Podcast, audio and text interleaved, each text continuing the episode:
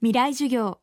この番組はイノベーターインエレクトロニクス村田製作所がお送りします。未来授業。今週の講師は藤原和弘さん。株式会社リクルートを退社後2003年全く未体験の学校教育の世界へ飛び込み義務教育では初の民間人として杉並区立和田中学校の校長に就任。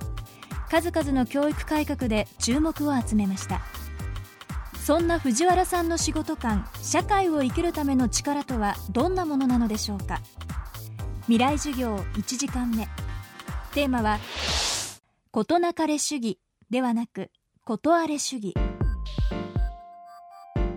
まずあのリクルートという会社に入ること自体がこうちょっと常識外のあのことだったと思います当時あの日本リクルートセンターという名前でしたけれどもあのヤクルトとよく間違えられたしリクルートっていうから海ルート空ルートとあの運送屋かというふうに勘違いされたぐらいなんですね。でそういう、まあ、あの明日潰れるかもしれない中小企業に入ったというところから大体あの18年間いて経歴の半分が営業でもう半分が新規事業でカーセンサーっていうあの中古車車の情報誌をあの作ったりですね。それからメディアファクトリーっていう会社を創業したあの一人なんですね。でそういうあの新規事業をやりました。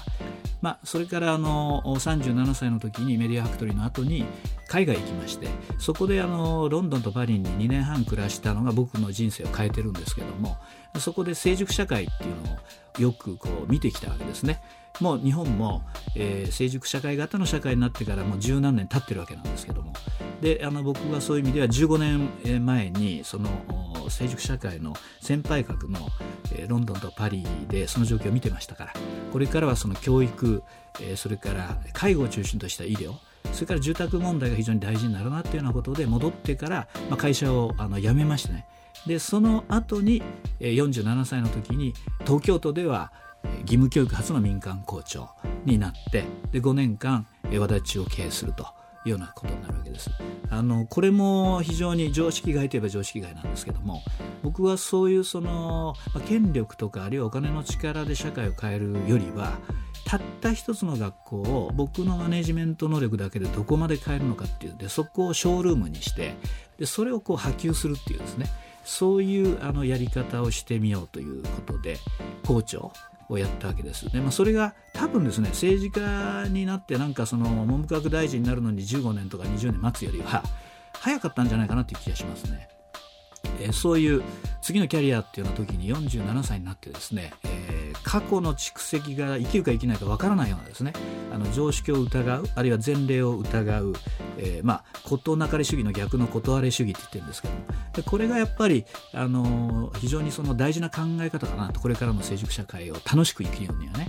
なので、まあ、あの大学生の皆さんにもこれはあのクリティカルシンキングという言い方をするんですけども、えー、常識を疑ってみる。前例を疑ってみる。正解であるっていうふうに決めつけないでですねその正解をむしろ疑ってみるという、まあ、そういうことをあのやると、えー、実は人生がどんどんどんどん苦しくなることもあるんですけれどもその後非常に楽しい、えー、いろんなチャレンジが待ってますよというそういうことを言っておきたいと思います。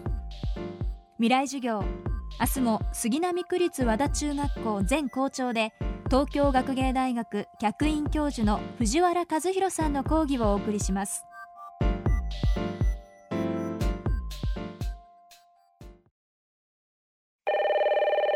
はい村田製作所です。村田さんいろんなものをワイヤレスにしてるって聞きまして。はい。僕犬なんやけど首輪とリードをワイヤレスにしてほしいわんえ？ワオーえ？はい？ワイヤレスで暮らしを自由に快適に。電子部品の村田製作所。未来授業。この番組はイノベーターインエレクトロニクス村田製作所がお送りしました。